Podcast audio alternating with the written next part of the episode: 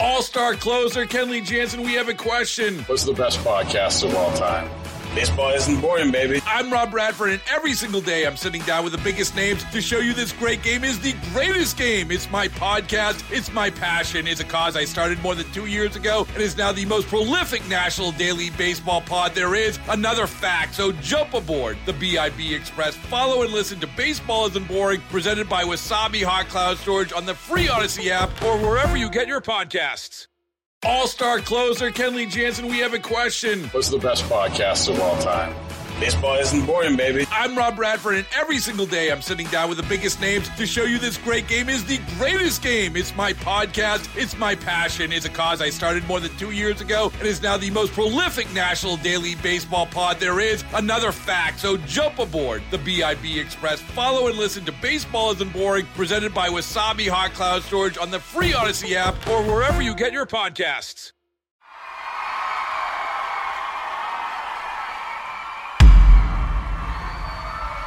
You've probably heard about the topic we're discussing today. It seems like there are new reports every day about people throwing things at performers while they're performing on stage. Yeah.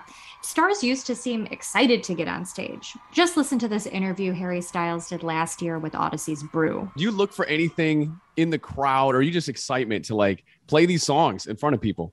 Yeah, I think um you know, obviously it's the day the album comes out, so it's kind of it's just exciting to get to play mm-hmm. um, the songs for the first time for people. That's right. Harry Styles is actually one of the people who has had an object thrown at him from the crowd. That happened last month when he was performing in Vienna.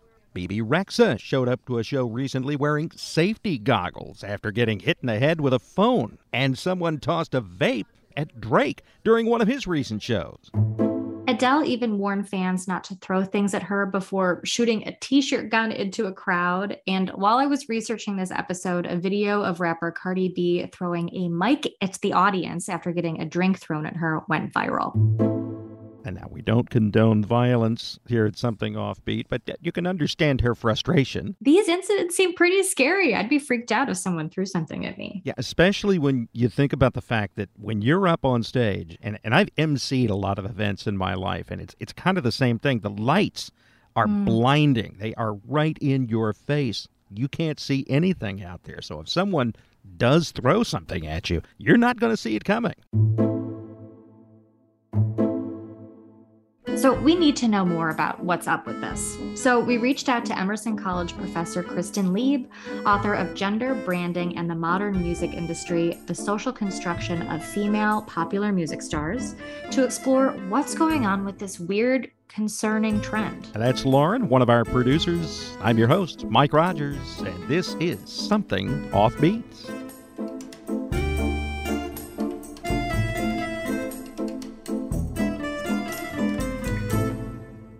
What's happening? What's going on here? I hate this trend so much I can't even tell you.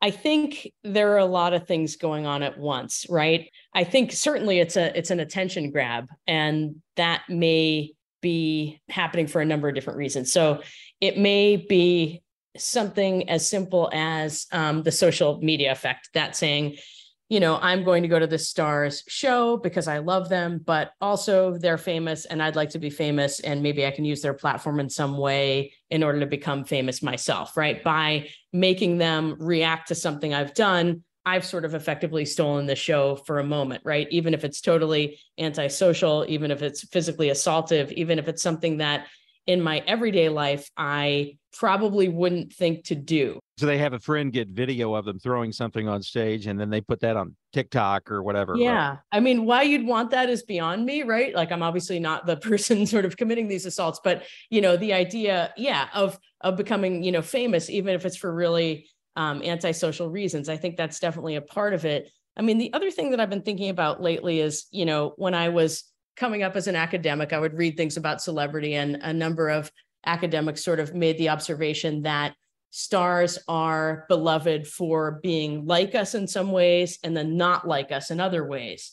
And I think there's like a flattening of the like us and an erasure of the not like us, right? So we oftentimes stars aren't really talked about anymore for how amazing they are at what they do, like what's put them up on stage in the first place. And they're talked about for all kinds of different things.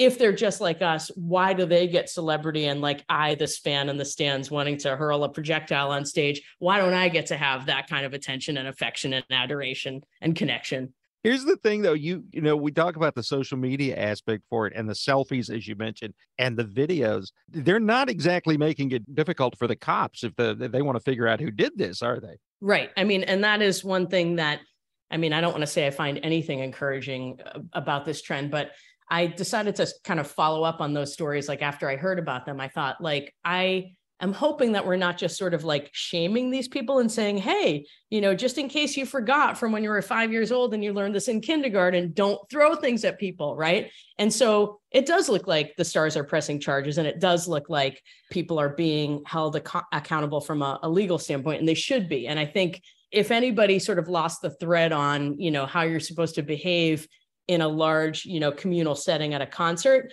um, I think these examples as long as there are consequences for the people committing these acts I think that people are going to remember that these rules are actually in place and it isn't like a free for all where you can do anything you want to get anything you want. You have alluded to this the boundaries at, and the barriers at public events like this. They've kind of shifted in recent years.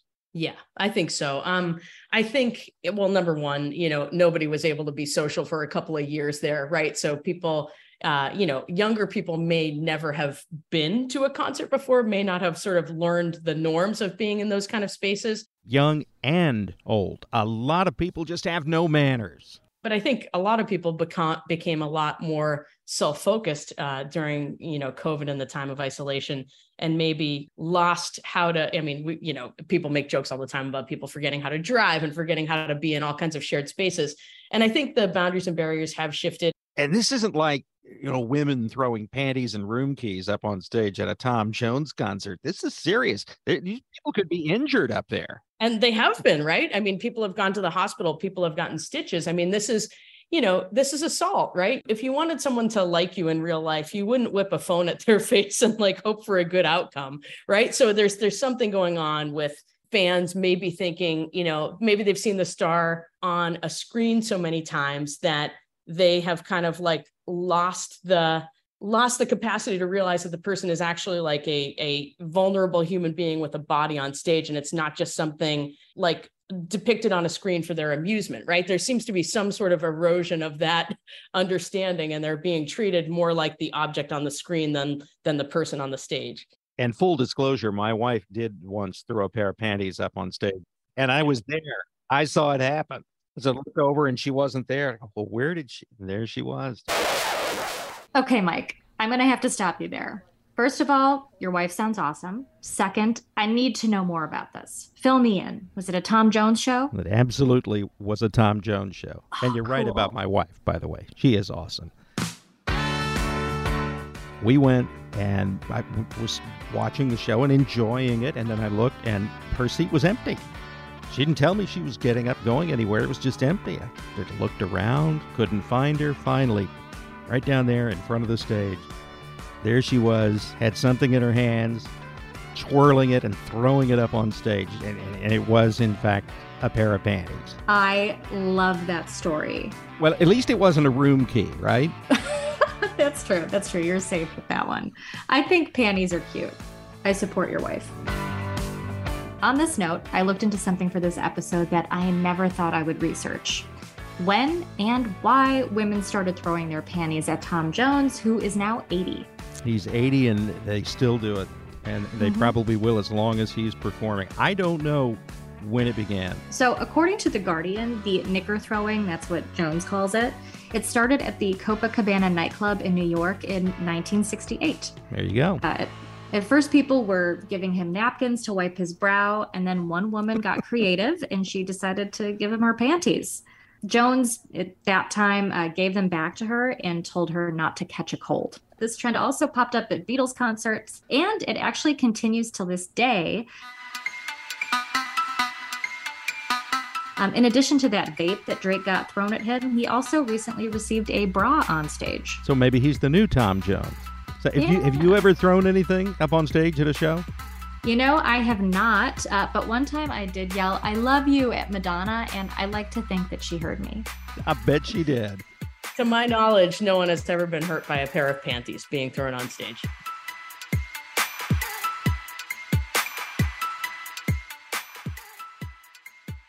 Does gender play a role in this at all? Are women targeted more? I think so. I mean, I, I certainly, you know, as you were saying, you know, people will throw soft goods at male artists, you know, like Tom Jones, like, you know, a rose or a pair of panties or something like that. But again, I think social expectations of women are different. I think music industry expectations of women are different. And I think there is an expected graciousness of women stars that that doesn't apply to male stars where like if somebody throws something at you and hurts you you're expected to you know come out like the kindergarten teacher and tell people why that wasn't very nice and why it hurt your feelings and your body So, what are the stars going to do about this? How will they respond? They're not going to stop touring. There's too much money there. But at what point does chicken wire go up around the stage? Yeah, I mean, I've I've been thinking about that. Like, you know, if if you put yourself in that situation, right? As you and I talk, neither of us has a reasonable expectation of something, someone whipping something at our faces, and it makes it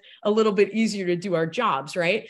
And so, you know, if you were up on stage, what would you want? You think about it. And, you know, one of the things I thought about is when you go to major league, you know, baseball parks, the areas where foul balls typically go to, there's like netting there, right? So, like, you know, netting is a possibility, protective eyewear is a possibility, but that seems really invasive and annoying. You know, not allowing fans to bring phones in would be another thing. I've seen that happen at a lot of comedy shows where they don't want people to record jokes and then spoil it for people in subsequent um, stops on the tour. The other thing that I've seen that I I'm I'm liking in some ways is that some artists are starting to speak back and say like if you throw something at me i'm going to beat your ass. You know what i mean? So it's i think when when we look at women artists even if it's someone physically powerful like pink there isn't a reasonable expectation of her like jumping off the stage and retaliating whereas i think it's different with men and in different genres. If you think about like rock or rap or punk or anything like that so i think some of the women are starting to preemptively say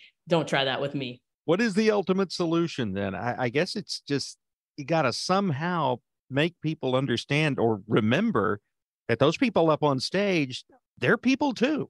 That's right. I think there has been a real erasure of that. I think a lot of people live through pop stars in different ways. There's this sort of protective layer that's supposed to exist between the fan and the artist. And I think that's what's been sort of decaying or eroding over time. I think, you know, we used to have artists have brands, right? And a lot of people didn't like that, but the brand was sort of like a protective layer that the artist could live inside. It seems like the brand part has has collapsed for a lot of people and it's their personal selves on the line, which is again, I think can be good for audiences to see someone just like them going through things that they've gone through, but at the same time it puts that star's human self on the line for you know the rudest commentary you've ever seen for physical abuse for all kinds of you know criticism that they don't deserve. So i think as you said the recognition of them as like human first and then stars like a sort of re-education is in order right like it's like you can't just do anything you want to these people you allegedly love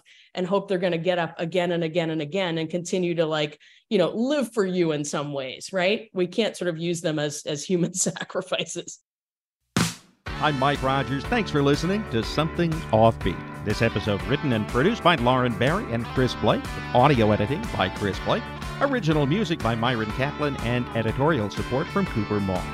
Now to keep listening, please subscribe to us on the Audacy app, Spotify, Apple, wherever you get your podcasts. And if you've got your own offbeat story, as always, we'd love to hear about it. So please send it to us at somethingoffbeat at Audacy. That's A U D A C Y dot com. All star closer Kenley Jansen, we have a question. What's the best podcast of all time? Baseball isn't boring, baby. I'm Rob Bradford, and every single day I'm sitting down with the biggest names to show you this great game is the greatest game. It's my podcast, it's my passion. It's a cause I started more than two years ago and is now the most prolific national daily baseball pod there is. Another fact, so jump aboard the BIB Express. Follow and listen to Baseball Isn't Boring, presented by Wasabi Hot Cloud Storage on the free Audacy app or wherever you get your podcasts.